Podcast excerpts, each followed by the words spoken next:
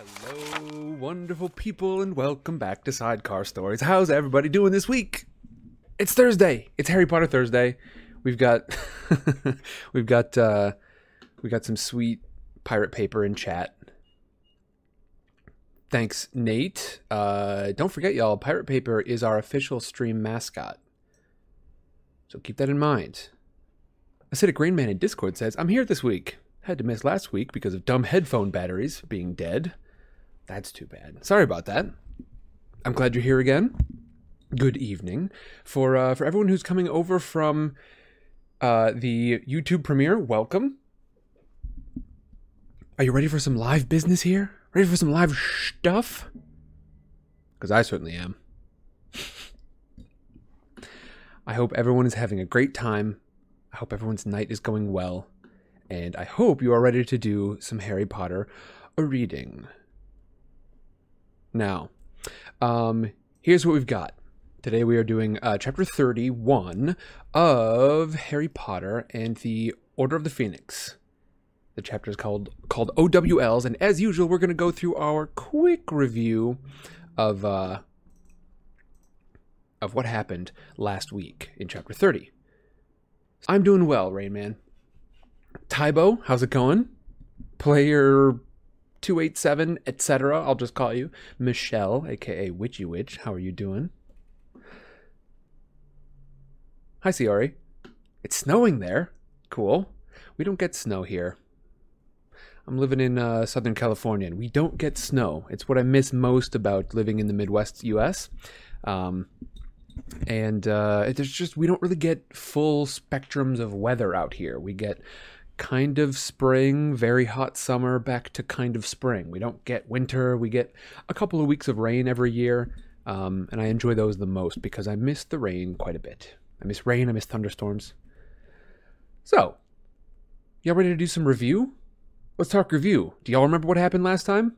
I want to hear. I want to hear as if as if we're playing uh, uh, some kind of RPG. What do you remember from last week? Magic Drip says, I've seen like 30 seconds of snow this year. Long live climate change. Sarcasm. um, Obi Tofu, greetings. I'm glad you can make it. Welcome. So glad to have you here. Um,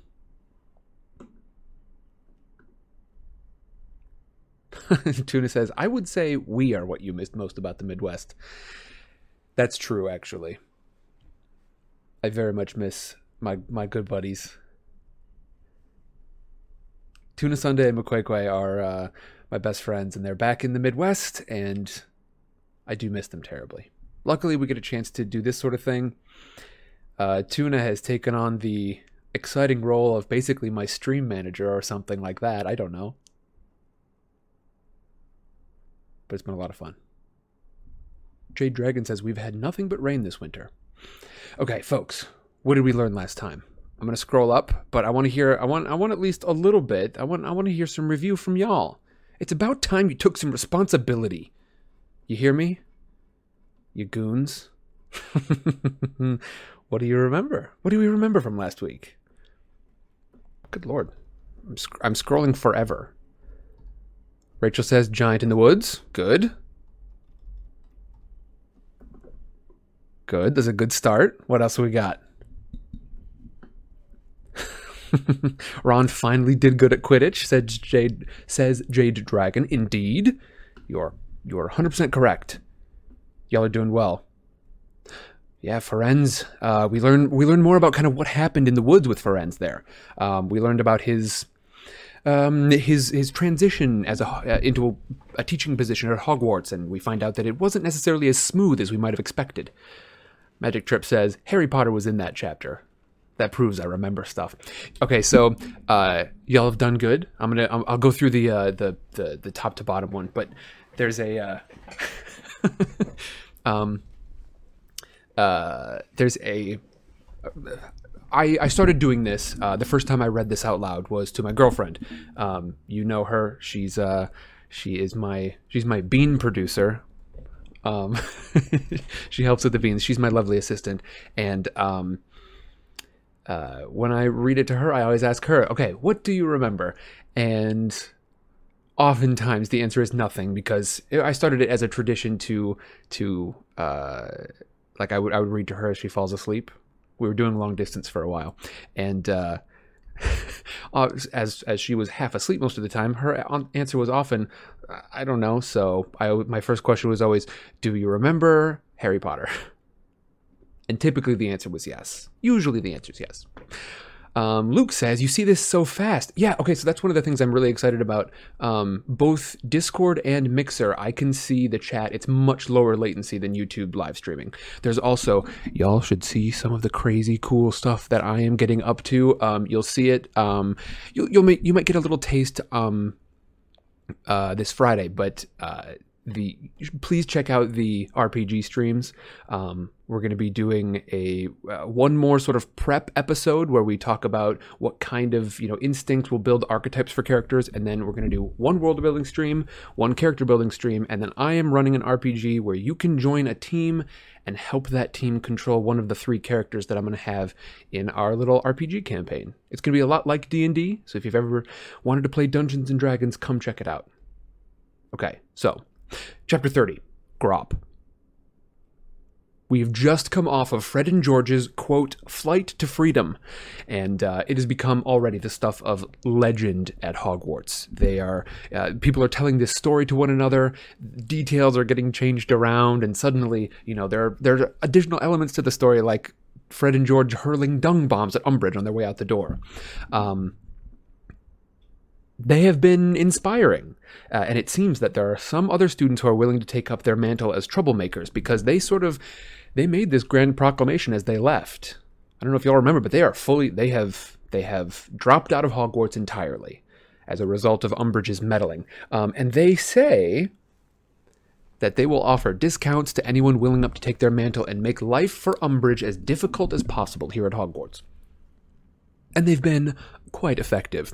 Um, not only that, but business is booming for them. So, you know, uh, one of those interesting examples of, of somebody with with something that they've worked hard for, something that they have really worked hard for, and they have they've grown skilled in this, in in these you know charms that they use to create these magical items, these magical uh, you know, uh, essentially joke tools, I guess. I don't know what what would you call them, um, uh, magical prank artifacts of some sort.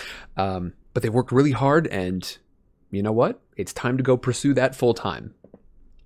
Um, yeah, Debbie says Hagrid brought his giant brother back with him. So yeah, we go down uh, after after we find that uh, that the, the, brothers have left.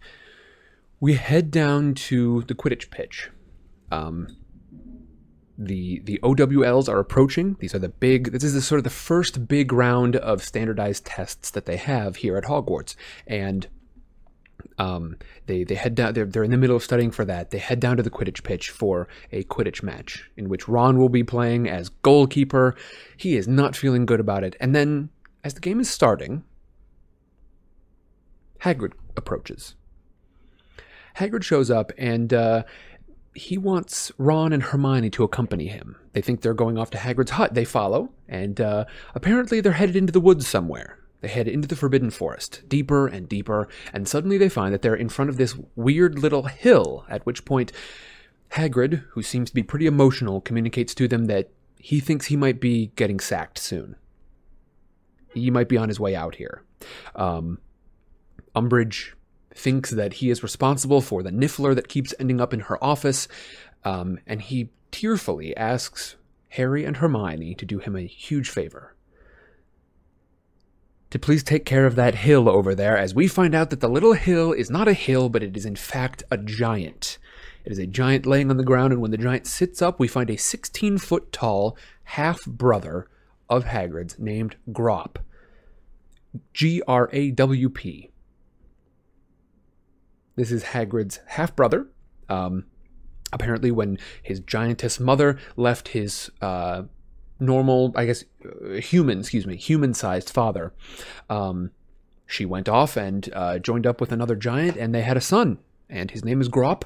And Hagrid, through an enormous labor of love, brought Grawp back. Now, why would he do this? Hermione asks this a number of times.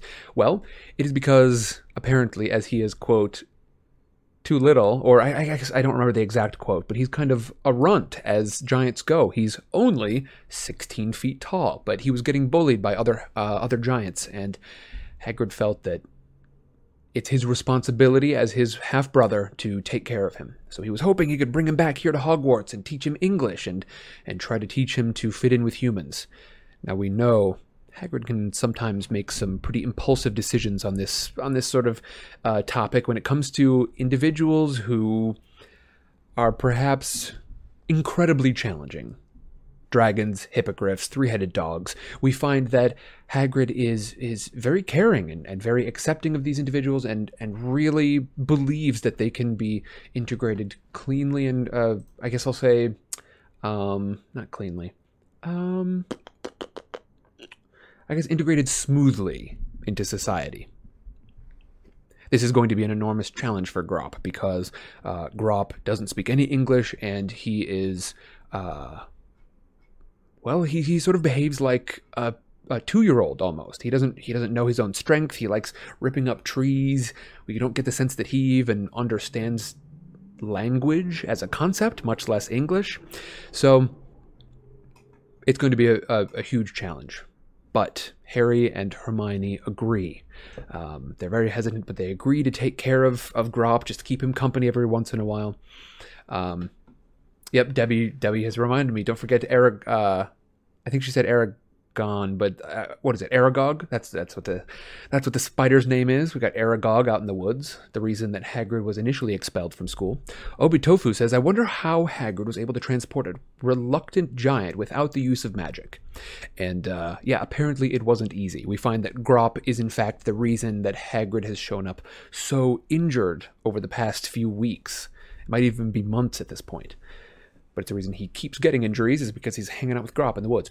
So Harry and Hermione agree. They leave the site where Grawp is, I don't believe I mentioned it before, tied up in the woods. They encounter a number of centaurs, and they learn that Firenze has apparently been exiled. Uh, and as a matter of fact, the centaurs are not happy with Hagrid because Hagrid helped Firenze get out of the Forbidden Forest before the rest of the centaurs beat him to a pulp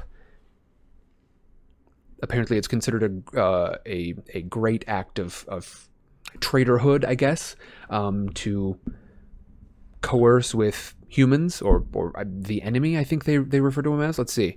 Um, how do they refer to him? Uh,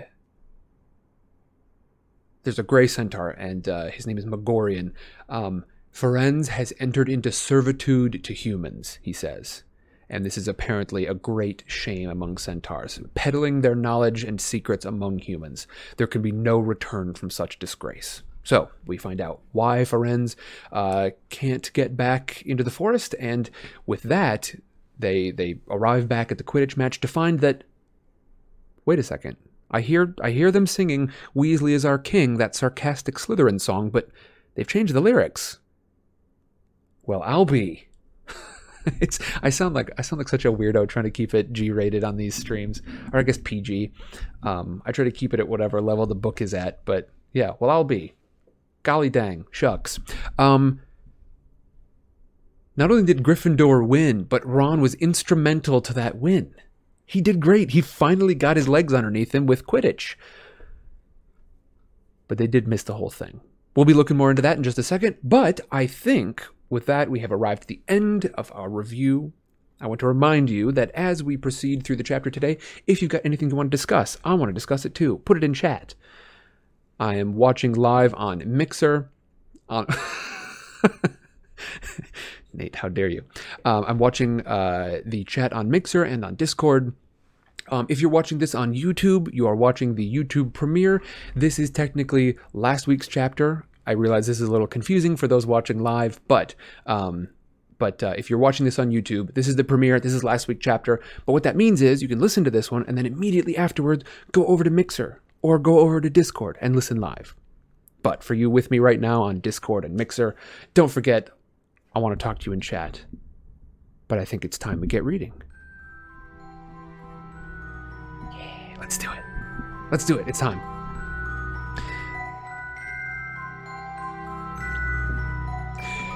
Here we go.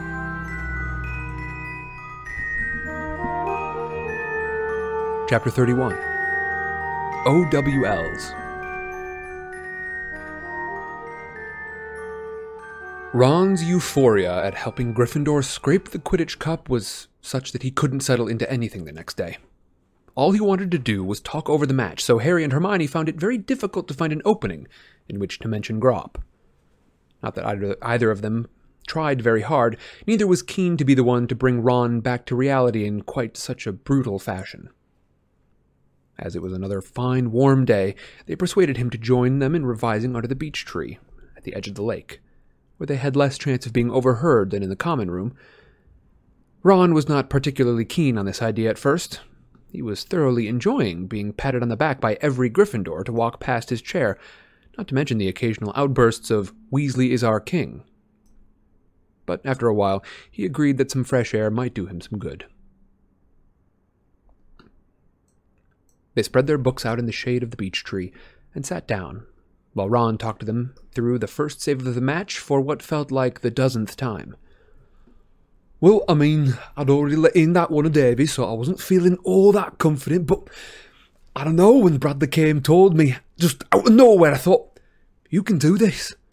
And I had about a second to decide which way to fly, you know, because he looked like he was aiming for the right goal hoop, my right, obviously, his left, but I had a funny feeling that he was, he might have been feinting, so I took a chance and flew left, He's right, I mean, and, well, you saw what happened, he concluded modestly, sweeping his hair back quite unnecessarily so that it looked interestingly windswept, and glanced around to see whether the piece- people nearest him, a bunch of gossiping third year Hufflepuffs, had heard him. And then, when the chambers came at me about five minutes later. What? What? Ron asked, having stopped mid sentence at the look on Harry's face. What? Why are you grinning? I'm not, said Harry quickly, and looked down at his transfiguration notes, attempting to straighten his face. The truth was that Ron had just reminded Harry forcibly of another Gryffindor Quidditch player who had once sat rumpling his hair under this very tree. I'm just glad that we won, that's all. Yeah, said Ron slowly, savoring the words. We won. And did you see the look on Chang's face when Ginny got the snitch right out from under her nose? I suppose she cried, did she? said Harry bitterly. Yeah, well, more out of a temper than anything, though. Ron frowned slightly. But you saw her chuck that broom away when she got back to the ground, didn't you? Um, said Harry. Well, actually, no, Ron, said Hermione with a heavy sigh, putting down her book and looking at him apologetically. As a matter of fact, the only bit of the match that Harry and I saw was Davies' first goal. Ron's carefully ruffled hair seemed to wilt with disappointment. You didn't watch, he said faintly, looking from one to the other. You didn't see me make any of those saves? Well, no, said Hermione, stretching out a placatory hand toward him. But, Ron, we didn't want to leave. We had to. Yeah, said Ron, whose face was growing rather red. I'll come? It was Hagrid, said Harry. He decided to tell us why he's been covered in injuries ever since he got back from the Giants. He wanted us to go into the forest with him. We had no choice. You know how he gets. Anyway, the story was told in five minutes, by the end of which Ron's indignation had been replaced by a look of total incredulity. He brought one back, and he hid it in the forest? Yep, said Harry grimly. No, said Ron, as though by saying this he could make it untrue. No, he, he can't have. Well, he has, said Hermione firmly. Grawp's about sixteen feet tall, enjoys ripping up twenty foot pine trees, and knows me, she snorted, as Hermy. Ron gave a nervous laugh. And Hagrid wants us to. Teach him English, yeah, said Harry. He's lost his mind, said Ron in an almost awed voice. Yes, said Hermione irritably, turning a page of intermediate transfiguration and glaring at a series of diagrams showing an owl turning into a pair of opera glasses. Yes, I'm starting to think he has, but unfortunately, he made Harry and me promise. well, you're going to have to break your promise. That's all, said Ron firmly. I mean, come on, we've got exams that we're about that far. He held up his hand to show thumb and forefinger almost touching. From being chucked out of as it is. And anyway, remember Norbert? Do you remember Aragog? Have we ever come off better for mixing up with any of Hagrid's monster mates? I know. It's just that we promised, said Hermione in a small voice. Ron smoothed his hair flat again, looking preoccupied. Well, he sighed, Hagrid hasn't been sacked yet, has he? He's hung on this long, maybe he'll hang on till the end of the term and we won't have to go near Grawp at all.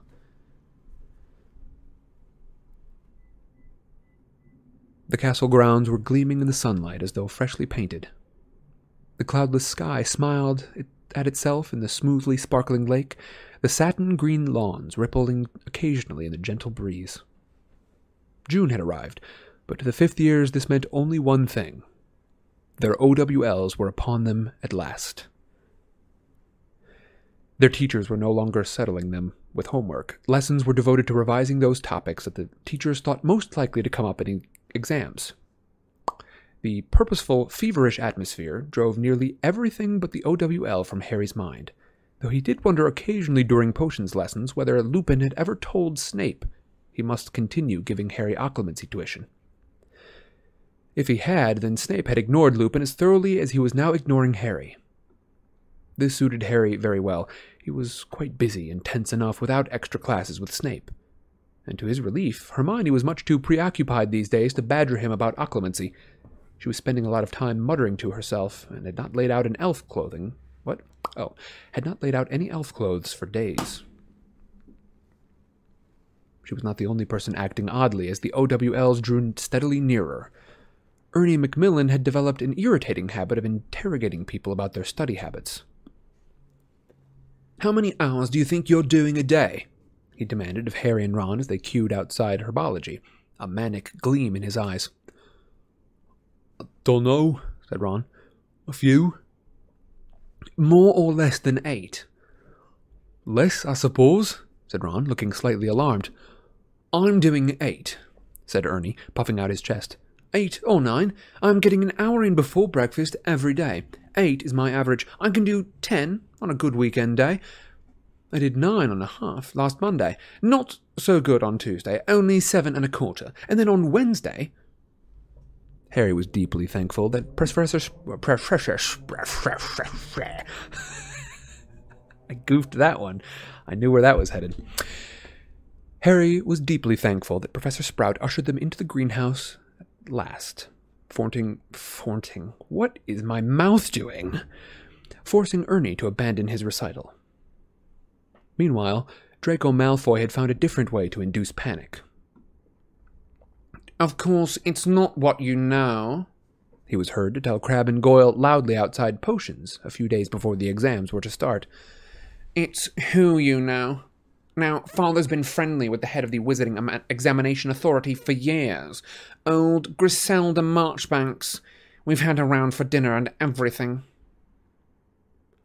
Do you think that's true? Hermione whispered in alarm to Harry and Ron. Nothing we can do about it if it is, said Ron gloomily. I don't think it's true, said Neville quietly from behind them. Because Griselda Marchbanks is a friend of my grand's, and she's never mentioned the Malfoys. What's she like, Neville? asked Hermione at once. Is she strict? A bit like Gran, really, said Neville in a subdued voice. I mean, knowing her uh, won't hurt your chances, though, will it? Ron told him encouragingly. Oh, I don't think it'll make every difference, said Neville, still more miserably. Gran's always telling Professor Marchbanks I'm not as good as my dad. Oh, you saw what she's like at St. Mungo's. Neville looked fixedly at the floor. Harry, Ron, and Hermione glanced at each other, but didn't know what to say. It was the first time Neville had acknowledged that they had met at the Wizarding Hospital. Meanwhile, a flourishing black market trade in aids to concentration, mental agility, and wakefulness had sprung up amongst the fifth and seventh years. Harry and Ron were much tempted by the bottle of Baruffio's brain elixir offered to them by Ravenclaw sixth year Eddie Carmichael, who swore that it was solely responsible for the nine outstanding OWLs he had achieved the previous summer, and was offering a whole pint for a mere twelve galleons. Ron assured Harry he would reimburse him for his half the moment he left Hogwarts and got a job, but before they could close the deal, Hermione had confiscated the bottle from Carmichael and poured the contents down a toilet. Hermione, we wanted to buy that, shouted Ron. Don't be stupid, she snarled. Might as well take Harold Dingle's powdered dragon claw and done with it. Dingle's got powdered dragon claw, said Ron eagerly. That got very anime for a second, didn't it? Not any more, said Hermione. I confiscated that too. None of these things actually work, you know. Dragon claw does work, said Ron. It's supposed to be incredible. Really gives your brain a boost. You come over all cunning for a few hours. Hermione, let me have a pinch. Go on, it can't hurt. This stuff can, said Hermione grimly. I've had a look at it. It's actually dried doxy droppings. This information took the edge off of Harry and Ron's desire for brain stimulants. They received their examination timetables and details of the procedure for OWLs during their next Transfiguration lesson. As you can see, Professor McGonagall told the class as they copied down the dates and times of their exams from the blackboard. Your OWLs are spread over two successive weeks. You will sit the theory exams in the mornings and take the practical in the afternoons. Your practical astronomy examination will, of course, take place at night. Now, I must warn you that the most stringent anti-cheating charms have been applied to your examination papers, Auto answer quills will be banned from the examination hall, as are remembralls, detachable cribbing cuffs, and self-correcting ink. Every year, I'm afraid to say, seems to harbour at least one student who thinks that he or she can get around the Wizarding Examination Authority rules. I can only hope that there is nobody in Gryffindor. Our new headmistress Professor McGonagall pronounced the word with the same look on her face that Aunt Petunia had whenever she was contemplating a particularly stubborn bit of dirt. Has asked the heads of house to tell their students that cheating will be punished most severely. Because, of course, your examination results will reflect upon the headmistress's new regime at the school. Professor McGonagall gave a tiny sigh. Harry saw the nostrils of her sharp nose flare. However, that is no reason not to do your very best. You have your own futures to think about. Please, Professor, said Hermione, her hand in the air, when will we find out our results? An owl will be sent to you sometime in July, said Professor McGonagall. Excellent, said Dean Thomas in an audible whisper, so we don't have to worry about it till the holidays. Harry imagined sitting in his room in Privet Drive in six weeks' time, waiting for his OWL results. Well, he thought dully, at least he would be sure of one bit of post next summer. It's a chatter break. Here we go. All right. Here's my question. Here's my chatter break question. Um, what uh, what is your best exam here? what what uh, what subject is your best exam going to be in your OWLs here? Um, I feel pretty confident that mine is probably. Uh, I liked history when I was younger, but Defense Against the Dark Arts says Debbie. Uh, sandwich, I think, says Tuna Sunday. I think you just put a shepherd's pie. Is that what that is? I think you just put a shepherd's pie in Mixer Chat. Foods. Obitofu says, Ooh, Michaela sent an apple pie. McQuickquay says lunch. Tuna Sunday says foods. Obitofu says care of magical creatures for sure. Um, Jenks Jinx says transfiguration. Witchy Witch says potions. Okay, got a lot of diverse answers here. I love it. Magic Trip also says potions or herbology. Um, Debbie says defense against the dark arts or herbology. Got some for potions. I would like to think that my my history would be decent, but I I always reacted much better to really good teachers, and I don't know that I would necessarily consider Professor Binns to be a great teacher. Sorry, I'm sorry, Professor Binns. I'm sorry, you old you old specter, you. um, uh, pretty dry, I think.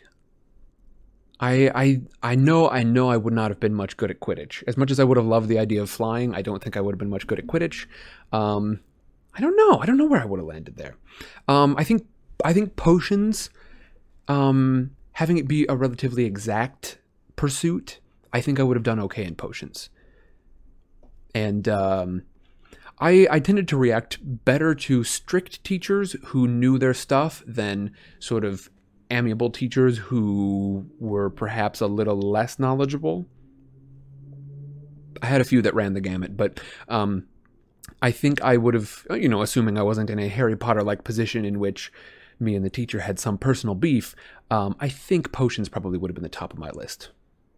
It's probably what I would have been the best at, or probably at least the best exam I would have been able to manage. Because it's exact. Um, but we didn't have a lot of practicals, you know? Like, uh, there were there were some sort of practical kind of lab test, uh, lab um, uh, protocols kind of thing in some of the history history in some of the um, science classes. By the way, can you imagine how crazy it would be to have a practical exam in history class? You have to like start a cult or something. Debbie says, I'm no good at math, so no potions for me. Magic Trip says, Professor Binns is exactly the reason I did not say history. I would fall asleep in that class. And Sundog says, by the way, Sundog, that's a new name I don't think I've seen around here before. Welcome. Uh, my friends and I had a debate of who would be a better wizard, but we ended up discussing what metrics make a good wizard. I think that is a great point. We were talking about that a little bit prior to the stream. Um, how Umbridge, you know, she is kind of an average witch as, you know, magical skill goes, but she has some pretty serious, like, administrative skills and uh, some pretty serious schmooze skills. So um, we were talking about just how there are there are sort of effective witches and wizards, but it's not always determined by how effective they are in magical pursuits. It doesn't always depend on their magical skills. Sometimes their other skills augment their magical skills so much that they're successful in spite of being kind of an average or below average uh, um, witch or wizard. We're kind of seeing that with Harry. You know, he he I would say excels in defense against the dark arts, but otherwise he's a pretty average student. That's kind of the impression that I'm getting so far. McQuaquay says, I would love to see the I do, we do, you do of the practical exam in history.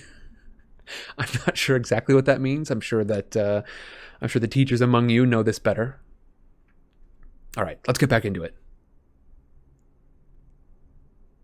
Their first examination, Theory of Charms, was scheduled for Monday morning. Harry agreed to test Hermione after lunch on Sunday, but regretted it almost at once. She was very agitated and kept snatching the book back from him to check that she had gotten the answer completely right, after hitting him hard on the nose with the edge of an achievement in charming. Mm. Sorry. Finally, hitting him hard on the nose with the sharp edge of achievements in charming. Oh, why don't you just do it yourself? he said firmly, handing the book back to her, his eyes watering. Meanwhile, Ron was reading two years' worth of charms notes with his fingers in his ears, his lips moving soundlessly. Seamus Finnegan was lying flat on his back on the floor, reciting the definition of a substantive charm, while Dean checked it in the Standard Book of Spells, Grade 5. And Parvati and Lavender, who were practicing basic locomotion charms, were making their pencil cases race each other around the edge of the table. Dinner was a subdued affair that night. Harry and Ron did not talk much, but ate with gusto, having studied hard all day. Hermione, on the other hand, kept putting down her knife and fork and diving under the bed, under the bed, diving under the table for her bag, from which she would seize a book and check some fact or figure. Ron was just telling her she ought to eat a decent meal or she would not be able to sleep that night, when her fork slid from between her limp fingers and landed on the loud plate with a tinkle. Oh my goodness, she said faintly, staring into the entrance hall. Is that them? Is that the examiners? Harry and Ron whipped around on their bench. Through the doors of the great hall, they could see Umbridge standing with a small group of ancient looking witches and wizards. Umbridge, Harry was pleased to see, looked rather nervous. Shall we go and have a closer look? said Ron. Harry and Hermione nodded, and they hastened toward the double doors into the entrance hall, slowing down as they stepped over the threshold to walk sedately past the examiners. Harry thought Professor Marchbanks must be the tiny, stooped witch with a face so lined it looked as though they'd been draped in cobwebs. Umbridge was speaking to her deferentially. Professor Marchbanks seemed to be a little deaf. She was answering Professor Umbridge very loudly, considering they were only a foot apart. The journey was fine. Journey was fine. We've made it plenty of times before, she said impatiently. Now, I haven't heard from Dumbledore lately, she added, peering around the hall as though hopeful he might suddenly emerge from a broom cupboard. No idea where he is, I suppose. None at all, said Umbridge, shooting a malevolent look at Harry, Ron, and Hermione, who were now dawdling at the foot of the stairs as Ron pretended to do up his shoelace. But I dare say the Ministry of Magic will track him down soon enough. I doubt it, shouted tiny Professor Marchbanks.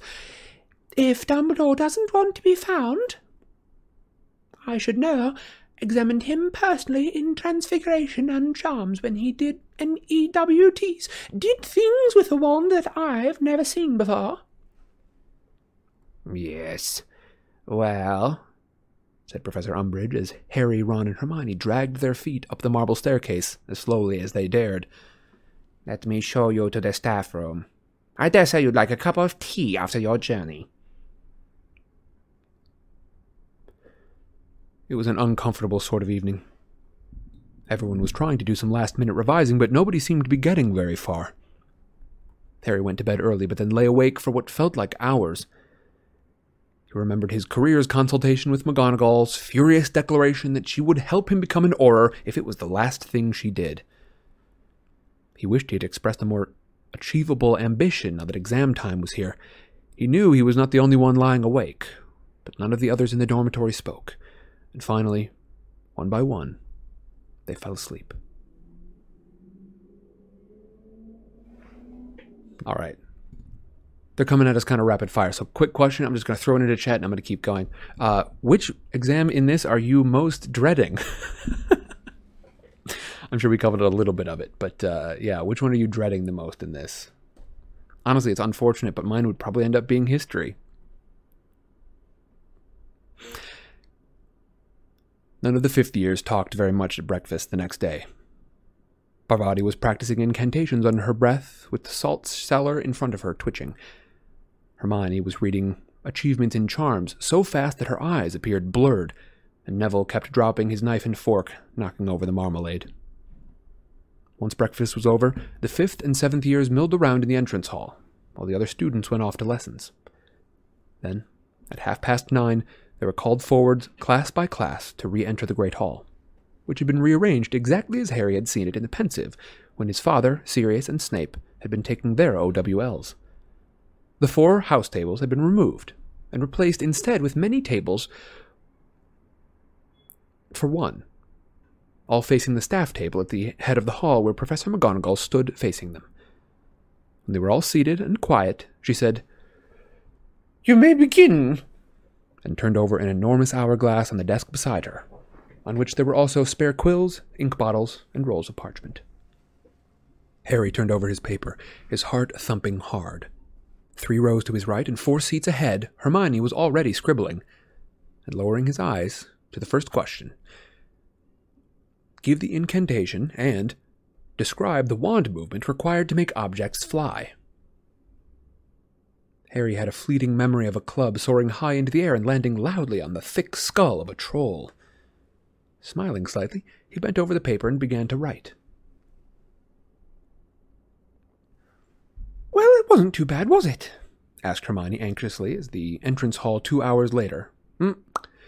asked Hermione anxiously in the entrance hall two hours later, still clutching the exam paper. I'm not sure I did myself justice on cheering charms. I just ran out of time. Did you put on the counter charm for hiccups? I wasn't sure whether I ought to. It felt like too much. On question 23. Hermione, said Ron sternly, we've been through this before. We're not going through every exam afterwards. It's bad enough having to do them once. The fifth years ate lunch with the rest of the school. The four house tables had reappeared for the lunch hour, and then they trooped off into the small chamber beside the great hall, where they were to wait until called for their practical examination. As small groups of students were called forward in alphabetical order, those left behind muttered incantations and practiced wand movements, occasionally poking each other in the back or the eye by mistake.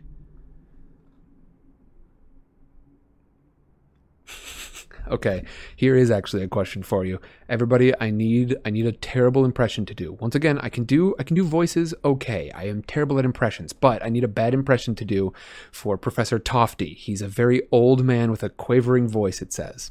So, as I read forward, pop them into chat. Gotta be rapid fire on this one. I'll see if I can pick out one that I can do any kind of justice to. Hermione's name was called.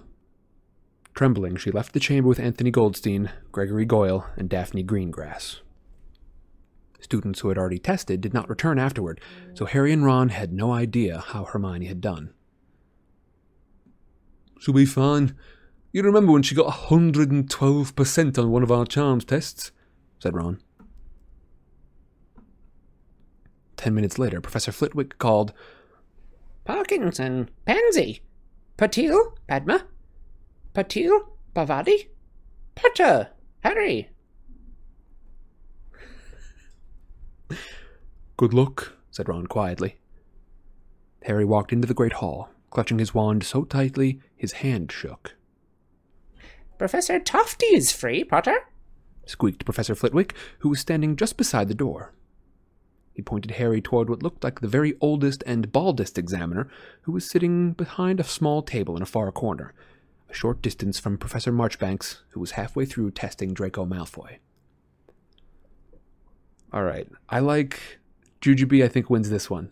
Jujubee wins with Christopher Walken.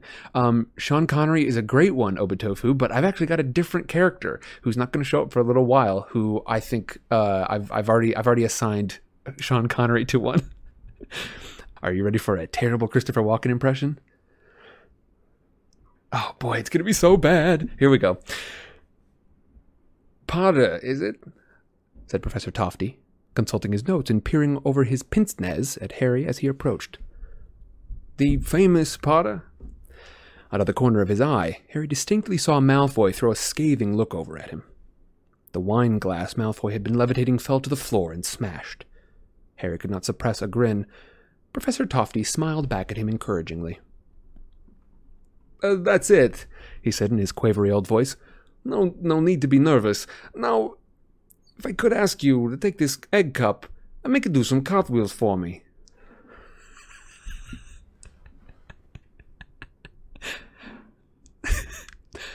On the whole, Harry thought it went rather well. His levitation charm was certainly much better than Malfoy's had been, though he wished he had not mixed up the incantations for color change and growth charms, so that the rat he was supposed to be turning orange swelled shockingly and was the size of a badger before Harry could rectify his mistake. He was glad Hermione had not been in the hall at the time and neglected to mention it to her afterwards. He could tell Ron, though. Ron had caused a dinner plate to mutate into a large mushroom and had no idea how it had happened. Magic Trip, how dare you? Magic Trip says, wait, is he Italian now? and uh, we've got some very generous people in Mixer saying, oh my god, so good, bravo. Michelle is being very diplomatic and saying, it's not horrible. Michelle, you're reminding me very, very much of uh, Hermione right now. It's not horrible, Ron. Your Christopher Walken isn't awful. There was no time to relax that night. They went straight to the common room after dinner and submerged themselves in revision for transfiguration the next day. Harry went to bed with his head buzzing with complex spell models and theories. He forgot the definition of a switching spell during his written paper the next morning, but thought his practical could have been a lot worse. At least he managed to vanish his entire iguana, whereas poor Hannah Abbott lost her head completely at the next table and somehow managed to multiply her ferret into a flock of flamingos, causing the examination to be halted for ten minutes while the birds were captured and carried out of the hall. All right, a formal chatter break now. Um, let's see. I want to do a quick one though. um, boy, what is uh? I I can only imagine what kind of absolute mayhem could be caused by your like a a below average student. I guess we'll call them here. Think about it during the exams. We've got a bunch of students who are all at once trying to perform magic at a relatively high level. You know, it's it's.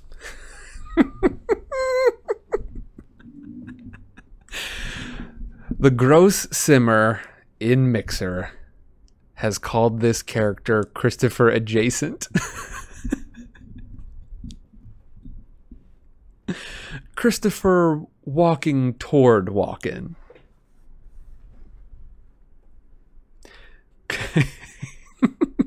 Christopher Trudgeon. oh boy.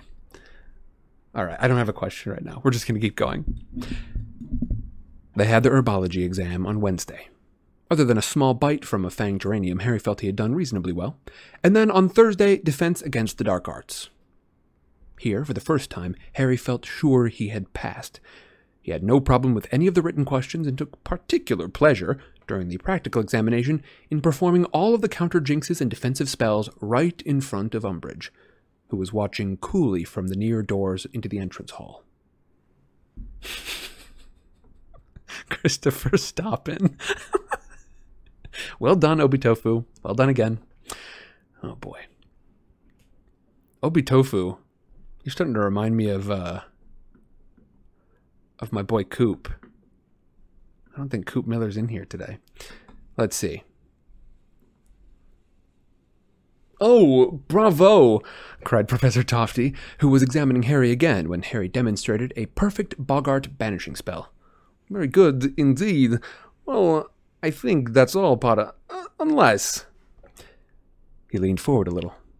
I heard from my dear friend Tiberius Ogden that you can produce a Patronus for a bonus point.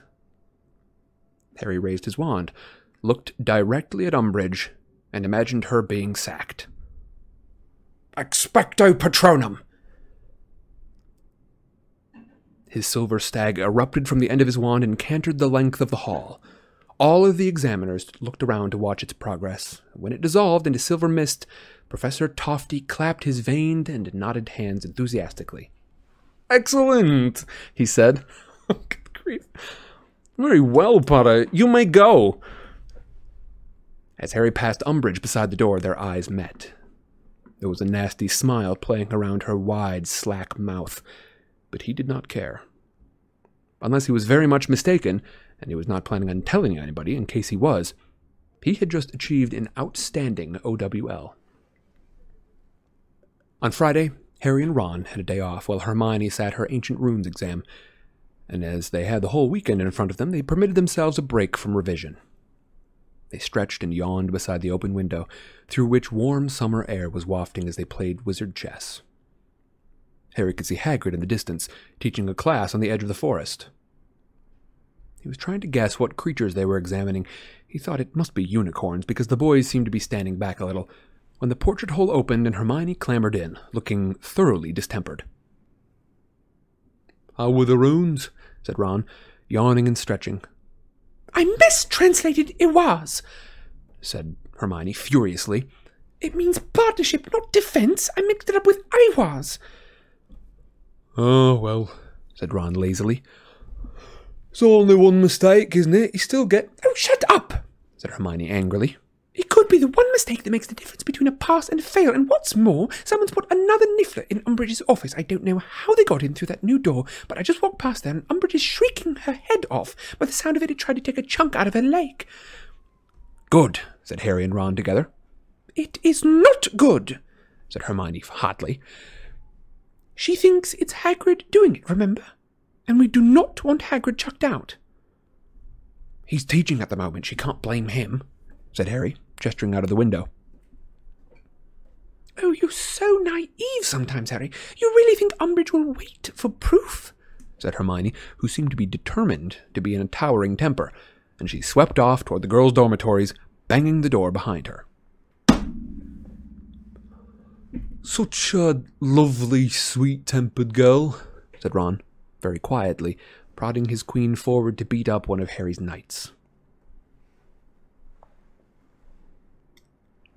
Hermione's bad mood persisted for most of the week. The weekend. this weekend in the stink pit. WWS. WW stank. I don't know where I'm heading with this. Hermione's bad mood persisted for most of the weekend, though Harry and Ron found it quite easy to ignore as they spent most of Saturday and Sunday revising for potions on Monday, the exam which Harry had been looking forward to the least, and which he was sure would be the downfall of his ambitions to become an Auror. Sure enough, he found the written paper difficult. Though he thought he might get full marks on the questions about Polyjuice Potion, he could describe its effects accurately, having taken it illegally in his second year. The afternoon practical was not as dreadful as he had expected it to be. With Snape absent from the proceedings, he found he was much more relaxed than he usually was while making potions. Neville, who was sitting very near Harry, also looked happier than Harry had ever seen him during a potions class.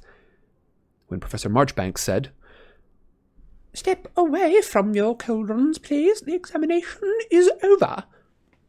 Harry corked his sample flask, feeling that he might not have achieved a good grade, but he had, with luck, avoided a fail. Only four exams left, said Parvati Patil wearily as they headed back to the Gryffindor common room. Only? said Hermione snappishly. I've got arithmancy and it's probably the toughest subject that there is. Nobody was foolish enough to snap back, so she was unable to vent her spleen on any of them and was reduced to telling off some first years for giggling too loudly in the common room. Harry was determined to perform well in Tuesday's Care of Magical Creatures exam so as not to let Hagrid down. The practical examination took place in the afternoon on the lawn at the edge of the Forbidden Forest, where students were required to correctly identify the knarl hidden amongst a dozen, dozen hedgehogs the trick was to offer them all milk in turn. Knarls, highly suspicious creatures whose quills had many magical properties, generally went berserk at what they saw as an attempt to poison them. Then demonstrate correct handling of a Bowtruckle, feed and clean out a fire crab without sustaining serious burns, and choose from a wide selection of food the diet that they would give to a sick unicorn. I'm just gonna pause really quick of my own accord here. What on earth would it mean to feed and clean out a fire crab? Clean a fire crab, sure. What does it mean to clean out a fire crab? Excuse me. Harry could see Hagrid watching anxiously out of his cabin window. When Harry's examiner, a plump little witch this time, smiled at him and told him that he could leave. Harry gave Hagrid a fleeting thumbs up before heading back to the castle. The astronomy theory paper on Wednesday morning went well enough. Harry was not convinced he got the names of all of Jupiter's moons right, but it was at least confident that none of them was inhabited by mice. They had to wait until evening for their practical astronomy. The afternoon was devoted instead to divination. Janks Jinx says maybe soot and ash. That's a decent idea. and the gross simmer just simply says, Get your hand in there. Get your hand in there. Even by Harry's low standards in divination, the exam went very badly. He might as well have tried to see moving pictures on the desktop as in the stubbornly blank crystal ball. He lost his head completely during leaf reading, saying it looked to him as though Professor Marchbanks would shortly be meeting a round, dark, soggy stranger rounded off the whole fiasco by mixing up the life and headlines on her palm and informing her she ought to have died the previous Tuesday. Well, we were always going to fail that one, said Ron gloomily as they attended the attended as they ascended the marble staircase.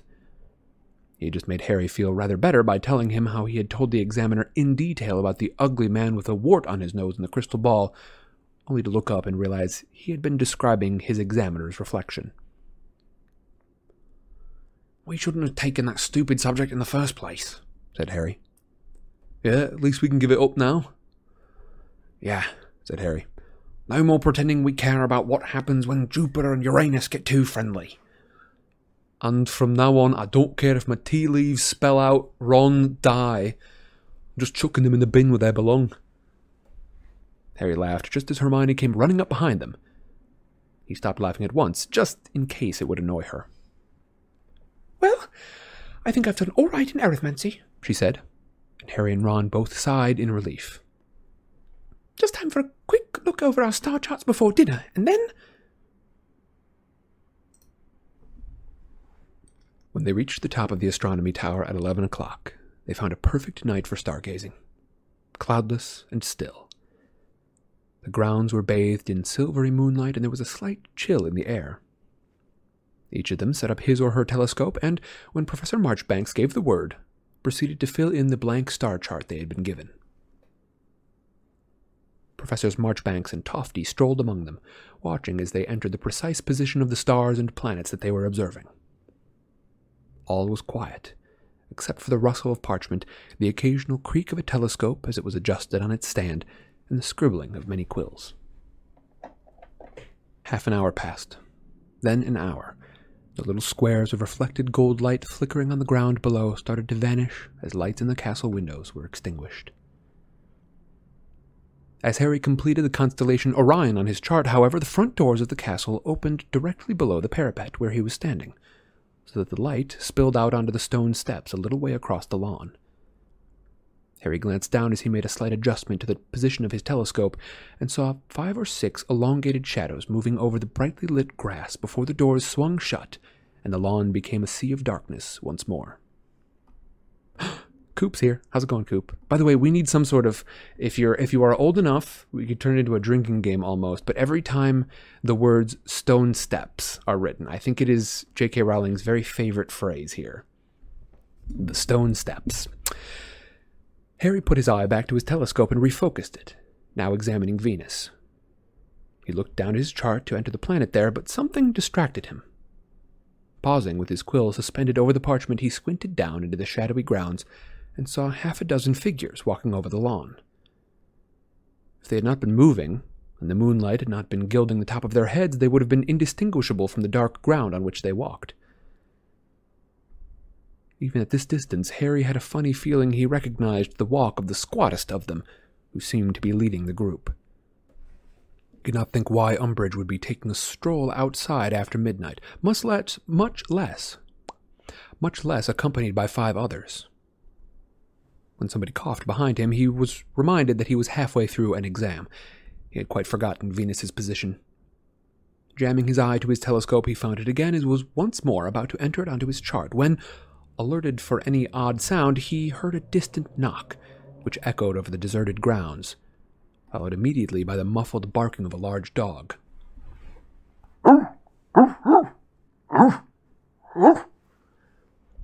That's not a bad muffled dog I just pulled off there.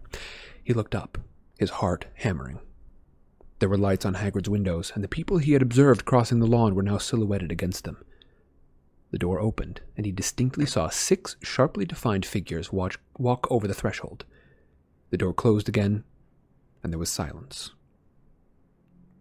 Harry felt very uneasy. He glanced around to see whether Ron or Hermione had noticed what he had, but Professor Marchbanks came walking up behind him at that moment, and, not wanting to look as though he were sneaking looks at anyone else's work, Harry hastily bent over his star chart and pretended to be adding notes to it, while really peering over the top of the parapet toward Hagrid's cabin. Figures were now moving across the cabin windows, temporarily blocking the light. He could feel Professor Marchbanks's eyes on the back of his neck, and pressed his eye again into his telescope, staring up at the moon, though he had marked its position an hour ago. But as Professor Marchbanks moved on, he heard a roar from the distant cabin that echoed through the darkness right at the top of the tower. Right to the top of the tower. Several of the people around Harry ducked out from behind their telescopes and peered instead in the direction of Hagrid's cabin. Professor Toffee, Toffee, Professor Tofty gave another dry little cough. Try and concentrate now, boys and girls, he said softly. Most people returned to their telescopes. Harry looked to his left. Hermione was gazing transfixed at Hagrid's cabin. Ahem! He's twenty minutes left to go, said Professor Tofty. Hermione jumped and returned at once to her star chart. Harry looked down at his own and noticed that he had mislabeled Venus as Mars. He bent to correct it. There was a loud bang from the grounds. Several people cried, Ouch! when they poked themselves in the face with the ends of their telescopes as they hastened to see what was going on below. Hagrid's door had burst open, and by the light flooding out of the cabin, they saw him quite clearly a massive figure roaring and brandishing his fists, surrounded by six people, all of whom, judging by the tiny threads of red light they were casting in his direction, seemed to be attempting to stun him. No! cried Hermione. My dear, said Professor Tofty in a scandalized voice, this is an examination. But nobody was paying the slightest attention to their star charts anymore. Jets of red light were still flying beside Hagrid's cabin, yet somehow they seemed to be bouncing off him. He was still upright, and still, as far as Harry could see, fighting. Cries and yells echoed across the grounds. A man yelled, Be reasonable, Hagrid. Hagrid roared. Reasonable be damned. You won't take me like this, Dawlish. Harry could see the tiny outline of Fang, attempting to defend Hagrid, leaping repeatedly at the wizards surrounding him until a stunning spell caught him, and he fell to the ground. Hagrid gave a howl of fury, lifted the culprit lifted the culprit bodily from the ground and threw him. The man flew what looked like ten feet and did not get up again. Hermione gasped. Both hands over her mouth, Harry looked round at Ron and saw that he too was looking scared. None of them had ever seen Hagrid in a real temper before. Look! squealed Parvati, who was leaning over the parapet and pointing at the foot of the castle, where the front doors had opened again. More light was spilling out under the dark lawn, and a single long black shadow was now rippling across the lawn. No, really, said Professor Tofty anxiously. Only sixteen minutes left, you know. But nobody paid him the slightest attention. They were watching the person now sprinting toward the battle beside Hagrid's cabin. How dare you! The figure shouted as she ran. How dare you! It's McGonagall, whispered Hermione. Leave him alone! Alone, I say! said Professor McGonagall's voice in the darkness. On what grounds are you attacking him? He has done nothing, nothing to warrant such. Hermione, Parvati, and Lavender all screamed. No fewer than four stunners had shot from the figures around the cabin toward Professor McGonagall. Halfway between the cabin and the castle, the red beams collided with her. For a moment she looked luminous, illuminated by an eerie red glow, then was lifted right off her feet, landed hard on her back, and moved no more. Galloping gargoyles! shouted Professor Tofty, who seemed to have forgotten the exam completely. Not so much as a warning. Outrageous behavior. You cowards! Bellowed Hagrid, his voice carrying clearly to the top of the tower, and several lights flickered back on inside the castle. You ruddy cowards! Have some of that! And that! Oh my! gasped Hermione. Hagrid took two massive swipes at his closest attackers. Judging by their immediate collapse, they had been knocked out cold. Harry saw Hagrid double over, and thought he had finally been overcome by a spell. But on the contrary, next moment Hagrid was standing up again with what appeared to be a sack on his back. Then Harry realized that Fang's limp, limp body was draped around his shoulders. Get him! Get him! screamed Umbridge, but her remaining helpers seemed highly reluctant to go within reach of Hagrid's fists. Indeed, he was backing away so fast, he tripped away. He tripped over one of his unconscious colleagues and fell over. Hagrid had turned and began to run with Fang still hung around his neck. Umbridge sent one last stunning spell after him, but it missed, and Hagrid, running full pelt toward the distant gates, disappeared into the darkness.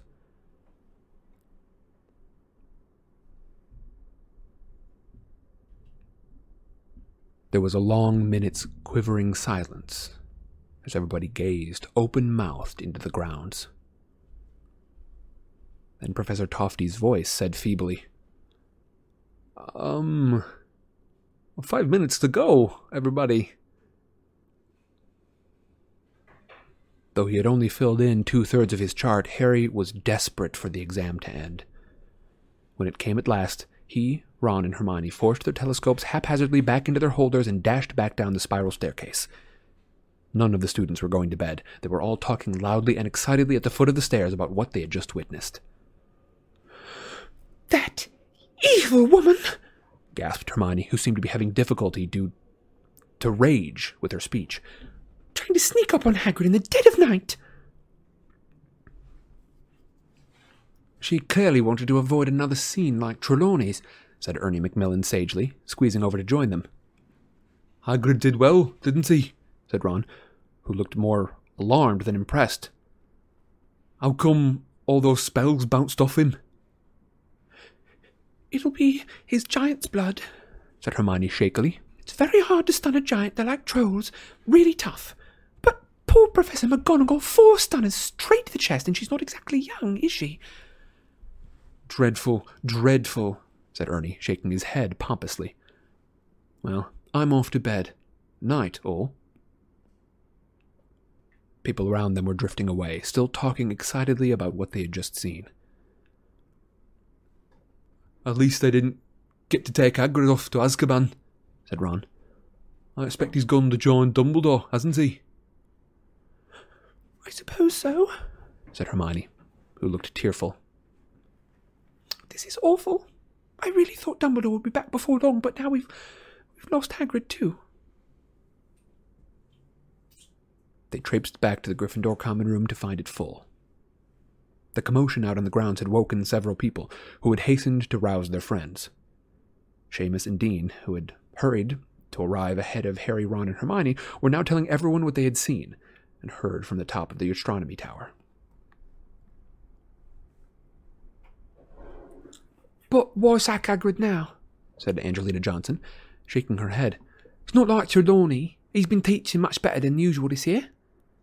Umbridge hates part humans, said Hermione bitterly, flopping down into an armchair. She was always going to try and get Hagrid out. And she all, she thought that Hagrid put nifflers in her office, piped up Katie Bell. Oh, blimey, said Lee Jordan, covering his mouth. It's me who's been putting the nifflers in her office. Fred and George left me a couple. I've been levitating them in through her window. She'd have sacked him anyway, said Dean. He was too close to Dumbledore. That's true, said Harry, sinking into an armchair beside Hermione's. I just hope that Professor McGonagall's all right, said Lavender tearfully. Well, they carried her back up to the castle. We watched it through the dormitory window, said Colin Creevey. She didn't look very good. Madame Pomfrey will sort her out, said Alicia Spinnet firmly. She's never failed yet. Now, this time we're actually going to take a chatter break. We've just witnessed a uh, an an attack in the nighttime, an ambush, trying to trying to get down to Hagrid's hut and get him expelled. Not just expelled, right? Because Umbridge did that on her own last time. But think about it. She's got Dawlish with her this time. And if y'all don't remember who Dawlish is, he's the executioner. He was sent by the Ministry of Magic to uh, to execute Buckbeak the Hippogriff, a creature, a, you know, a, a magical creature. To be fair, he was also sent as kind of an enforcer. I believe when let's see, there was another instance when they sent Dawlish, but I don't remember precisely when it was. It, I don't think it was to collect Hagrid, or excuse me, to collect Dumbledore, but I might be wrong about that. But, but think about the statement that they're making there, sending the the creature executioner to collect to help collect Hagrid, trying to treat people not as people. That is always a sign that there is evil afoot. Trying to treat people as something less than human. It was nearly four in the morning before the common room cleared. Harry felt wide awake. The image of Hagrid sprinting away into the dark was haunting him. He was so angry with Umbridge. He couldn't think of a punishment bad enough for her, though Ron's suggestion of having her fed to a box of starving, blast ended Skrewts had its merits. He fell asleep, contemplating hideous revenges, and arose from bed three hours later feeling distinctly unrested. Their final exam, History of Magic, was not to take place until that afternoon. Harry would very much like to have gone back to bed after breakfast, but he had been counting on the morning for a spot of last minute revision, so instead he sat with his head in his hands by the common room windows, trying hard not to doze off as he read through some notes in the stacked three and a half feet. Uh, oh, excuse me. Trying hard not to doze off as he read through some of the notes stacked three and a half feet high that Hermione had lent him. Good on Harry, by the way. Fighting through it. Sprint to the finish was the one that uh, I was always told. Sprint through the finish. The fifth years entered the Great Hall at two o'clock and took their places in front of their face down examination papers. Harry felt exhausted. He just wanted this to be over, so he could go and sleep. And then tomorrow, he and Ron were going to go down to the Quidditch pitch. He was going to have a fly on Ron's broom and savor their freedom from revision. Turn over your papers, said Professor Marchbanks from the front of the hall, flicking over the giant hourglass. You may begin. Harry stared fixedly at the first question. It was several seconds before it occurred to him that he had not taken in a word of it. There was a wasp buzzing distractingly against one of the high windows. Slowly, tortuously, he at last began to write an answer. He was finding it very difficult to remember the names and kept confusing dates. He simply skipped question four. In your opinion, did wand legislation contribute to or lead to better control of goblin riots in the 18th century, thinking that he would go back to it if he had time at the end. He had a stab at question five. How was the statute of secrecy breached in 1749, and what measures were introduced to prevent a reoccurrence? But he had a nagging suspicion that he had missed several important points. He had a feeling that vampires had come into the story somewhere. He looked ahead for a question he could definitely answer, and his eyes alighted on number 10. Describe the circumstances that led to the formation of the International Confederation of Wizards and explain why the warlocks of Liechtenstein refused to join. I know this, Harry thought, though his brain felt torpid and slack. He could visualize a heading in Hermione's handwriting the formation of the International Confederation of Wizards. He had read those notes only this morning.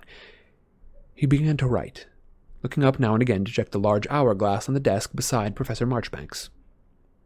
He was sitting right behind Parvati Patil, whose long dark hair fell below the back of her chair. Once or twice he found himself staring at the tiny golden lights that glistened in it when she moved her head slightly, and he had to shake his own head to clear it.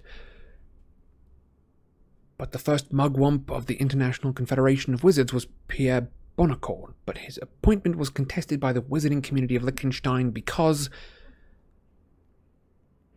All around Harry, quills were scratching on parchment like scurrowing. scurrowing. That's a combination of the two words that are actually here.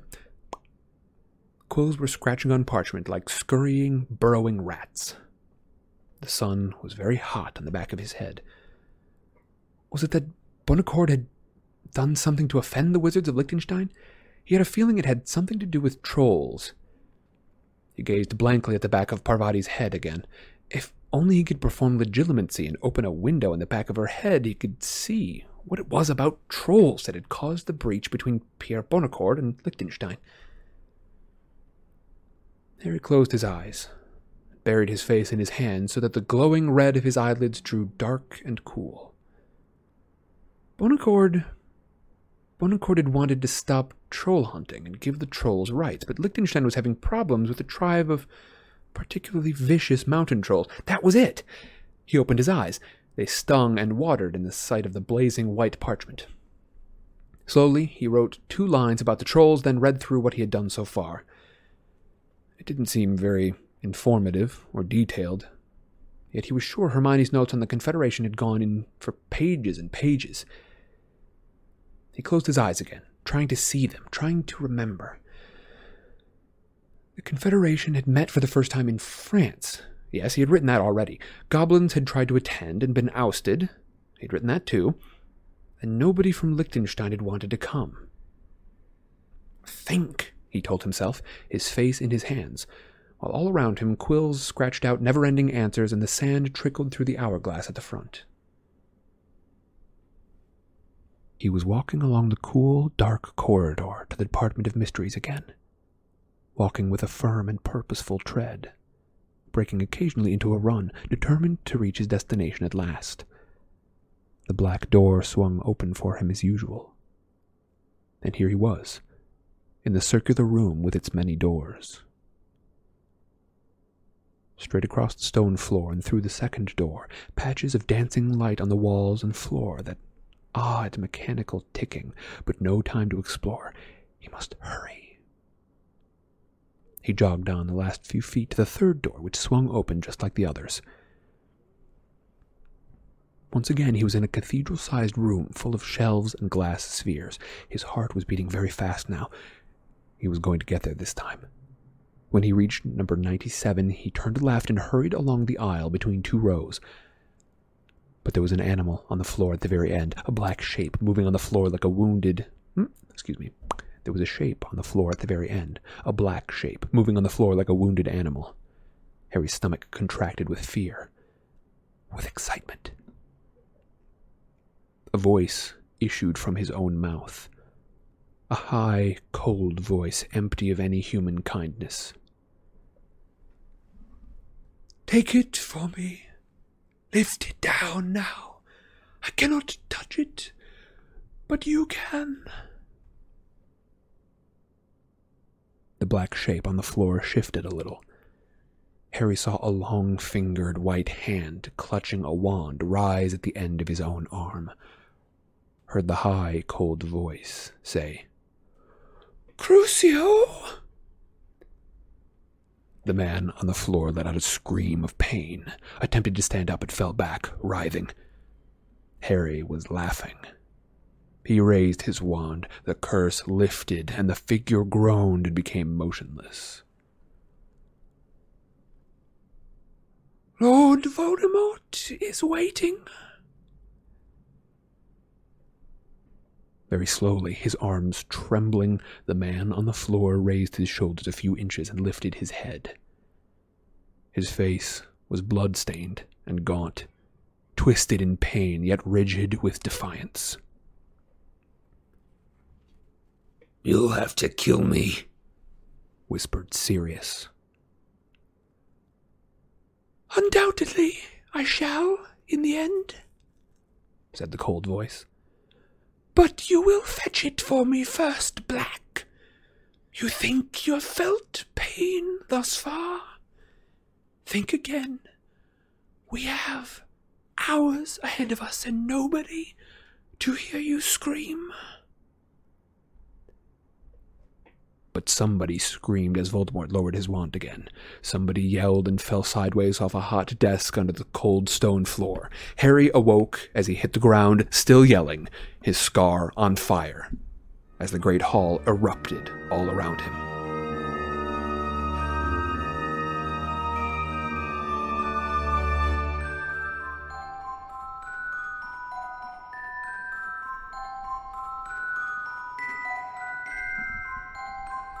And that's the end of the chapter.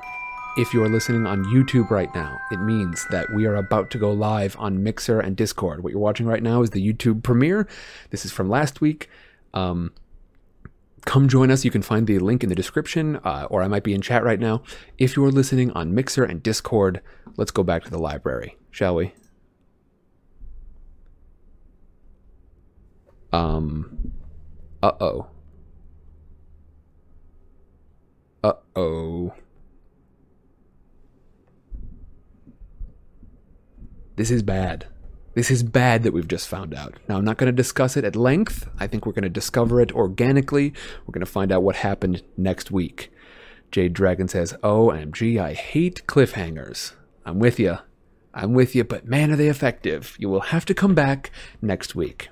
And I am very much looking forward to it. Obutofu had to head out. Uh, Amundi says, I have to go as well. It's a little late. But the stream was great and I can't wait to finish it later. Amundi, thank you very much for watching. You're probably headed out at this point. But um, I'm gonna go ahead and say today's stream was maybe one of the best we've had in a while.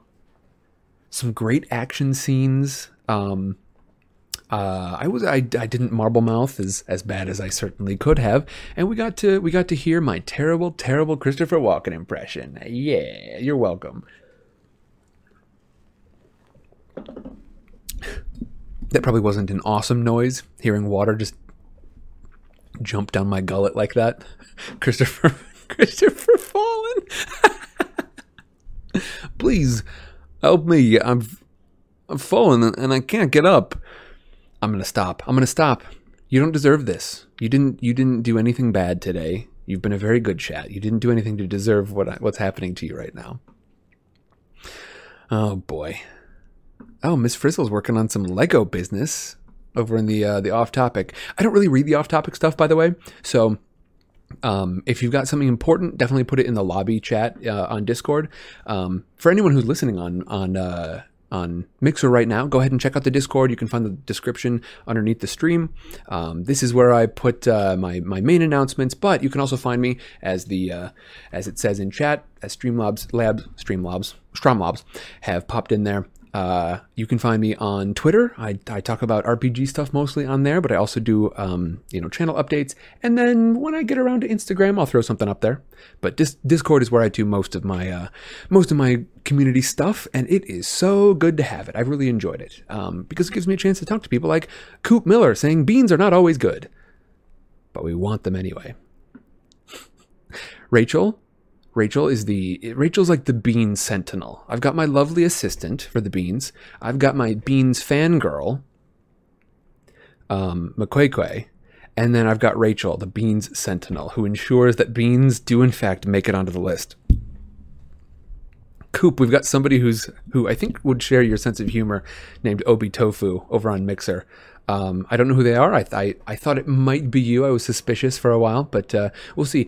Sarah, Sarah Elena, uh, I'm afraid you missed a decent bit of it. You are toward the end of a stream for sure. Uh, we've we've finished up our chapter for today. As a matter of fact, I'm going to take a quick break, not even a full five minutes. I'm going to be back in uh, in just a second. Uh, we're going to talk about the chapter for a little while, and then we're going to do beans. We're going to do beans, just in time for beans yeah, for anyone uh, who's jumping into Discord right now, um, you can always find these. Uh, they they are on Mixer for two weeks, which means that in the week prior to when I upload them on YouTube, um, you'll be able to find them there. But uh, they will be up on Mixer, so you've got a, a two week window to watch them on Mixer. Um, and I really would suggest that you do. Um, I'm going to be building some more and more interesting things that you can do on Mixer that you can't do anywhere else, not YouTube, not Twitch. I'm super excited. And uh, especially go ahead and check out the RPG channel in the Discord because there's a very cool project that I'm working on. I'm so excited about it.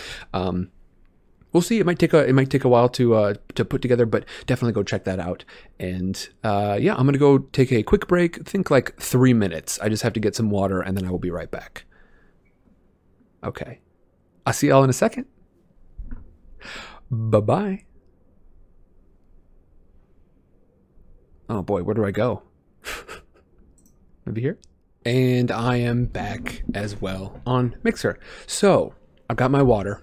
Um, I don't. We're not going to do beans immediately. We are absolutely. oh, good lord. We're not. We are absolutely going to do beans. But first, I want to talk a little bit about the chapter.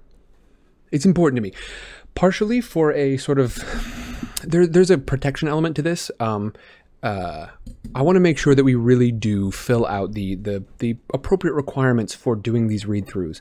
Um, otherwise, they're very much in danger of me being able to continue to post them on YouTube or, or possibly even Mixer. Um, I, I want to do him justice. And man, do I have so much fun doing the analysis on Tuesdays for uh, Vintage Sidecar. We're working on Frankenstein right now, and those discussions are some of the most fun that I have on this channel. I'm not joking. Some of them are amazing. Pretty small crew. Um, uh, Witchy Witch, I see you in there. Uh, Tuna, you're you're in there uh, regularly, so I really appreciate it. Um, but uh, let's talk about the chapter for a little bit.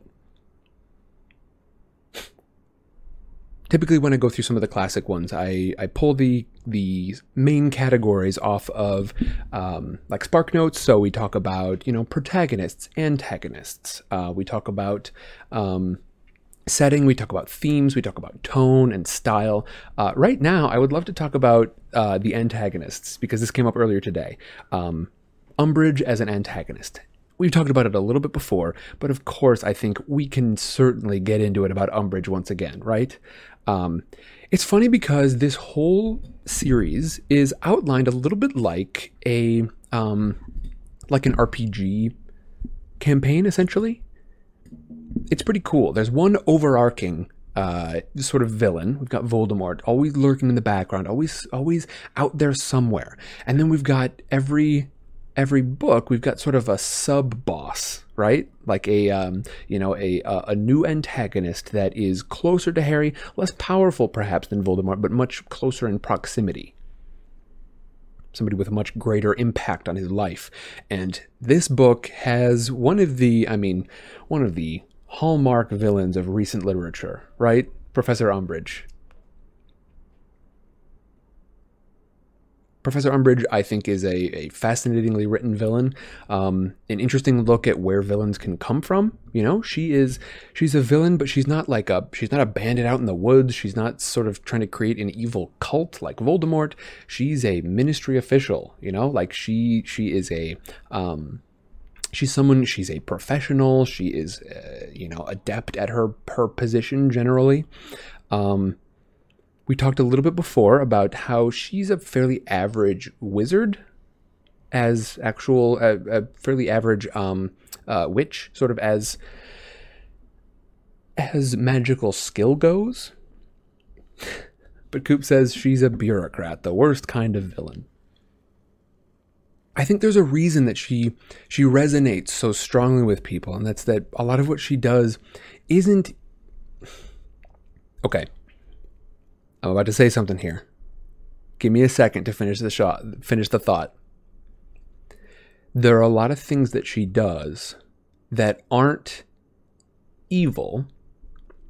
Of course she does a lot of evil. I'm not going to I'm not I'm not saying that she doesn't. But there are a lot of things that she does that aren't evil as much as they are simply unfair. If you look at the composite, the composite of all the things that she does, of course, of course, the composite equals evil. And there are some there are some things that she does that in and of themselves clearly evil. But so much of what she does is simply unfair. And I think that resonates a lot with people. I think I think there's there's an element to her that she is the the villain, the villain that is the force of unfairness in life, um, and I think that's kind of why it resonates so much. I think there were plenty of villains in here. You know, there there's the there's the Lockhart, right, who although I wouldn't call him necessary, maybe not a villain as much as just a more straightforward antagonist. Maybe a villain. It could certainly be fair to call him a villain. Um, but you know, primarily his his you know interests were elevated. Um, we've got people like um, uh, the the professor at the very beginning, whose name escapes me, and and I'm in that terrible streamer mode where my brain is just like, keep moving, keep moving, don't ever don't ever pause to think about something. Don't worry, I, th- I figured it out while I was talking. Professor Quirrell, um, his interests, his motives, his his his mission, I guess, is pretty esoteric. He has to go find this special thing, um, and so the the actions that he takes are, are behind the scenes. They're they're based in magic and trying to overcome magic what we've got with Umbridge is a very mundane, a representative of a very mundane but very powerful force, which I think makes it much closer to most more people's lives. Nate in the Discord says he's uh, she's ent- uh, entitled and full of pride. Coop says true. She thinks she's all that and a bag of chips. Uh, Magic Trip has has uh, appropriately censored themthel- themselves. Thank you. Um, Jade says she's a fascist. Um, all that in a bag of beans, says McQuay in the Discord. Um, yeah, she is. She she thinks a lot of herself, not necessarily like she doesn't think a lot of herself like Lockhart did, right? Lockhart thought that he was he thought that he was the best. There's something different here with Umbridge. And it's that she thinks that she deserves to be the best She deserves to be the top of the pile. Now, we know from some of her other actions, not least of which summoning the animal executioner to come and deal with Hagrid, because he's part human. He's only part human. In her, in her eyes, that is that is something to be I don't know, looked down upon. I don't know how exactly she would word it, but we can clearly see she has a, a lingering and deeply seated hatred for for that which is not human. But we see this from her. We see um, we see you know a similar thing from the Death Eaters. They they believe that Muggles are something less than wizards, that they have less to offer, that they are less worthy of power, less worthy of influence, less less worthy of control over their own lives. But she's got these beliefs, and uh, I think I think the big thing that makes her such a compelling vi- villain is the the fact that she's a force not of insidious magic evil, not of of mystical plans put into effect, not of inscrutable inscrutable um, aims that are very specific to this series. She is the force of unfairness as a villain, embodied in a little pink pantsuit, little pink, uh, little pink suit. I think that's why she resonates so much. Coop says, but she also must be a little insecure. She can't deal with the Weasley's magic or Dumbledore and McGonagall's respect. This is true. There must be something extra here. There's another layer because think about the people that she opposes right? She she she adheres to this sort of idea that that there is something better about humans and anything non-human or anything that's part human or anything you know. Uh, I we I, I don't know that we've necessarily gotten her a statement from her directly regarding her feeling about wizards versus muggles. But there's something extra here because the people that she oppresses all fall into the category of that which ostensibly she supports, right? The Weasleys, Dumbledore, McGonagall. I don't remember if Dumbledore and McGonagall are purebloods, and let's not talk about it here just in case it would be spoilery, but the Weasleys certainly are pure-blooded, right? They're pure-blooded, they're human, they are not only that, but you know, there are ministry officials within that family. Multiple. There's something extra there. now, it doesn't help that Fred and George perpetually antagonize her. But they are they are they're doing what they feel is right while also doing what they want to do, essentially. There's I'm I'm absolutely not going to call the the uh, the Weasley twins just like a selfless pair. but uh, they are certainly effective, huh? Thanks for the corgi, McQuay. I want to make sure I've got a I should have my alert box up in here. Yeah, I do. I'm not sure why it's not showing up. Oh, maybe it's only specific ones. I don't know. Anyway, um, yeah, McQuay, Fred and George rolling out of Hogwarts. Oh, is that your is that your personification of them? your uh, cool corgi. Um, yeah. Uh, let's see. I, I gotta rewind and chat a little bit.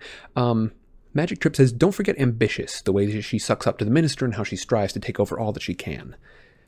Coop says absolutely power is everything. I think I think that might be the extra flavor here. The extra flavor that uh, is a little hard to place. I think uh, the pursuit of power might be precisely what we're looking at.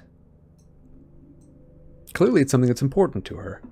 She wants to be powerful. She feels like she has the authority to be powerful. She feels like she has some innate. Oh boy. Thank you for that beautiful mermaid corgi. Tuna. She feels like she has some sort of authority. She feels like she she deserves to be in this in this position. MMP says it's weird she seems to be happy to for- support Fudge rather than to want to overtake him. Yeah, I've actually, um, as our final note here, because we're going to do beans right now. Um, as our final note, I have been uh, studying for a for a script that I'm writing. Um, I don't know if I've mentioned it much on this. Uh, I I do voice acting, but I'm also a screenwriter. I, I write uh, one hour drama uh, for TV, and I'm writing a script uh, that involves basically the the rise of a large, a significant cult, and one of the things that I've started to identify as I've studied cults is that their their construction typically results from one individual giving a small amount of power to a small group of people. And when that one individual gives that power to that small group of people, that small group of people suddenly become the most loyal thing in maintaining that structure because they feel that that structure is what gives them their authority. So if they can keep the person that gave the, the, the one person in the center of this ring, if they can keep them in power, they feel like they have maintained the overall structure of power that they have created. And uh, it seems like that is how most cults grow up. One person giving an author- giving some modicum of authority to a small group of people. That small group of people will work harder to maintain that cult than anyone. Okay, I'm gonna go summon my my lovely assistant. Tuna says, You have much more fun as a follower, but earn more money as the leader. I should probably put that in the quotes, Tuna. All right, just a moment. It's beans time. It's beans time. By the way, for everyone here, I am looking for I'm looking for a new. That's so bad, that bag noise. Um, I'm looking for a new scene here. I'm looking for a new background. So if y'all wouldn't mind going and, and looking around the internet, if you can find any sort of library esque or like a like a nice, cool looking study that I can I can sufficiently paste my face on top of, uh, go ahead and send it to me on Twitter or I think the best ways would be Twitter or Discord. But uh, yeah, send me send me a link or send me um, send me stuff and I'll take a look at it. All right, it's time for beans. I'm gonna try and guess what beans I've got going on. Bertie Botts got it going on. Sorry. Demonetized. I beat you to it that time, Tuna. All right. Um, I think my hat's nearby. Here it is. Shh, shh. Pay no attention to what's behind the invisibility cloak. All right. Here we go. Unfortunately, this would be a really bad invisibility cloak because anytime it moves or the light hits it, it gets all weird. Shh, no, it's perfect. Shh, shh, shh, it's fine. It's fine. It's so. It's all good. Oh don't look at it. Bean down. I'm ready. Just bonk me on the nose whenever it's time. Otherwise, I'm just going to keep monologuing. I hope y'all are enjoying this. Um, as I've said, please join me in the future. I've got some other streams throughout the week, including one that I'm very excited about. Um, I am going to be running an RPG. So if you've ever wanted to try D and D and you've never ah, never tried it, come hang out. I'm I'm building. You Mixer can let you do some amazing things. Uh, including setting up some controls. And so I'm setting up controls right now for that. It's a bad one. Mm, it's pretty vommy. I'm. I want to make certain.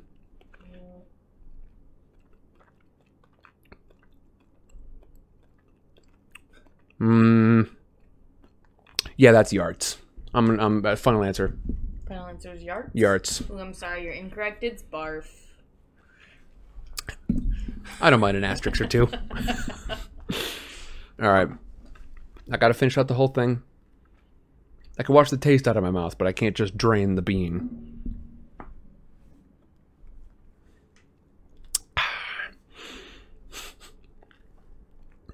Oh, this thing is also going to let me put some custom emojis in chat, which is pretty fun.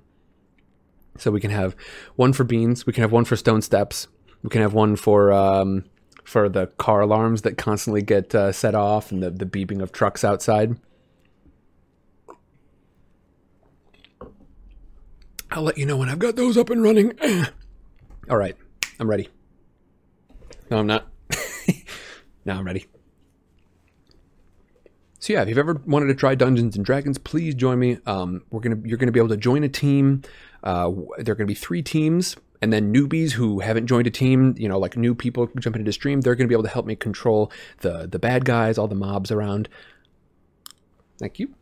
Ah, it makes a great click against my teeth. Oh, that was a solid one. That one fought back. hmm. That's a little. That's pretty peppery. Like black pepper. Ooh, that's a spicy one. That's a spicy meatball. That's a spicy meat bean. I gotta go black pepper on that one. It is. Yes. I was hoping it would throw you off because it was Come on. from the typical flavors that you've been having. Nice try. Yards. No, Yards was the first one. Look at McQuaquay giving me two asterisk out of two. Yards and Barf, they're the same thing. I don't want that asterisk. You remove that asterisk. Or I'll give you timeout. I can do that. Nate, banner. Don't banner. Don't do it, Nate. I shouldn't have said that. You will definitely Should've. ban her. It's in a banner now. True, you didn't say that. I said it, but I'm mad now. I did it. I did so good. Coop says, I actually like black pepper bean. And the spicy meatball. Coop, you're a weirdo. 1.5 out of 2. Yeah. No, I got I did so good. I did 2 out of 2. I'm going to pout about it. All right, let's go. I'm ready for number 3. Um additionally, go ahead and check out uh Frankenstein on Tuesdays. I'm, I'm I do vintage sidecar and uh I would love to have you in for those discussions. They have been a lot of fun. We've been learning a lot about classic literature. Ow. I'm so bad cameras. That's Tuesdays. Um, num, num, num. This Hmm. could be one of many. This could be what? One of many. One of many. It tastes like a good one. Not stoked about combining it with black pepper, but I think I've got birthday cake right now. Mm. Mm, mm, wait, wait, nope. There's chocolate hitting me now. What was it? There's a chocolate one. Chocolate ice, uh, chocolate pudding. That's the one. Three asterisks out of 30. That one I think I deserve an asterisk because I watched your face do some stuff after I said birthday I cake. got birthday cake. Go, hold on, hold on. I'm just gonna list them and watch your face. like throw me for a loop. I was like, whoa, that was definitely not birthday cake. I um, it's just that sweet. There's some vanilla in there for sure. Um, pretty smooth kind of flavor. Well, the options were canned dog food, chocolate pudding, root beer, or Dr. Pepper. So when you Ah. said birthday cake, I was like, oh, that ain't it. no. Magic Trip. Have a great night. Thanks for coming in. Um, all right. Lovely assistant needs a poker face, says Coop. Her poker face is not good. It I is. can bite my tongue, but I cannot hide my face. It is with a couple of things. I can't When even. I can't even think of what they would be right now. Oh, werewolf, Avalon. Werewolf is good. Yeah. I'm a good like. I'm, I'm good. this is a PG rated stream. How dare you? out loud. For Nobody shame. me. All right. What else? This is a good time. This is this is a good way for me to do my my weekly recap. Um, what are you doing? Ooh, mystery floor bean. Uh, finally, you know about Harry Potter and check out uh, check out Disco Elysium. It's a it's a great uh, little top down RPG that I've been working on. I am doing some crazy stuff with a um, with my voice controller. I've got a program called Voicemod. It's a voice changer and allows me to do all sorts of uh, interesting voices. So check that out as well. Ugh. Ooh, exciting. Okay. It's got the pepper, green pepper though, like that that green pepper thing that they try to they try to call grass. I'm trying not to look at chat. It's got a weird like rounded savory kind of thing going on. I don't think What? earthworm is in this one. Weird rounded savory thing. Yeah. Neither was black pepper. There were like There's not supposed to be a black pepper in this batch? no, there were like five or six left over from the old one. Oh. That's why I was hoping the black pepper would throw you off. Well, I think this one's also from the old batch because this is feeling a lot like earthworm to me. Is that a possibility? It's a possibility. I'm gonna. I'm. I'm sticking with earthworm. I, I'm not getting the sense it's right, but It's booger. It's booger? All right. Apparently, worms and snot taste the same. I feel like that should be like super salty. That's weird. I'm I'm not picking up much of Either anything. booger or pear. Booger or pear. It's not pear, I'll just say that much. Ooh, you got a double asterisk three out of four. oh, that sucks. Okay. Let's get this sucker over with. One more. One more. Come on. Come on. Oh man. Oh, this bites. All right. I I'm not going to say anything because then you'll you'll pick a terrible one. Thank you all so much for listening this week. Uh, I hope you've enjoyed the stream. I certainly have. I, like I said, I thought this was one of the best streams we've had for a while. Um, I really enjoyed this one. Um, I'm so happy that I, I made the decision to jump over to Mixer, that I'm doing that, and I'm really happy that y'all have been willing to follow me here through Discord uh, during my we'll, we'll call I called it the Great Intermission. Um, although I try to keep things with sort of a sidecar theme to called it. The great intermission. I have not with you around. Um, in secret behind you. I call it the Great Intermission behind your back, but I feel like I should call it the Great Pit Stop. In sticking with the the sort of sidecar theme. Okay, here we go. Don't. Tuna, stop it. Tuna has graced us with the with the phrase umami boogers because Tuna is an evil man. Okay. There's sort of a weird biscuity sweetness to it.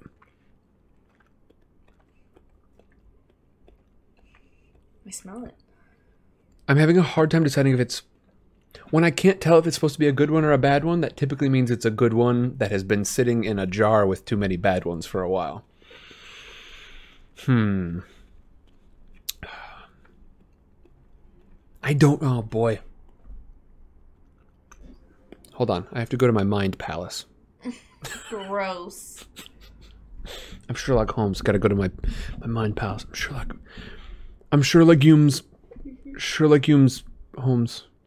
That was a bad, bad joke. Let's see.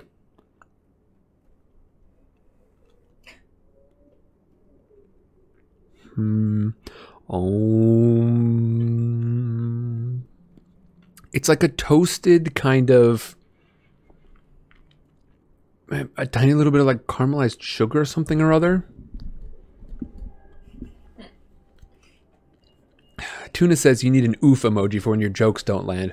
I'm pretty sure that's just the the RIP sticker. Is it not Tuna? Pretty sure that's what that is. I need like a oof. Oof. I really like the gif of uh yep, there it is. I really like the gif of um Sully from from uh oh dang it, Monsters Inc. I like that oof gif, which there's a bit of an internet deep cut. Sir Legumes and Dr. Favison.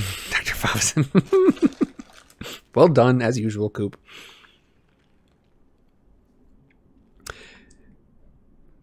Wow.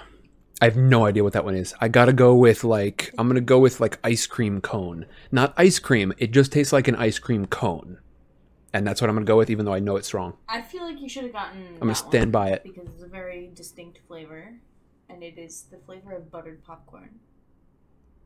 What? I could smell it on your breath.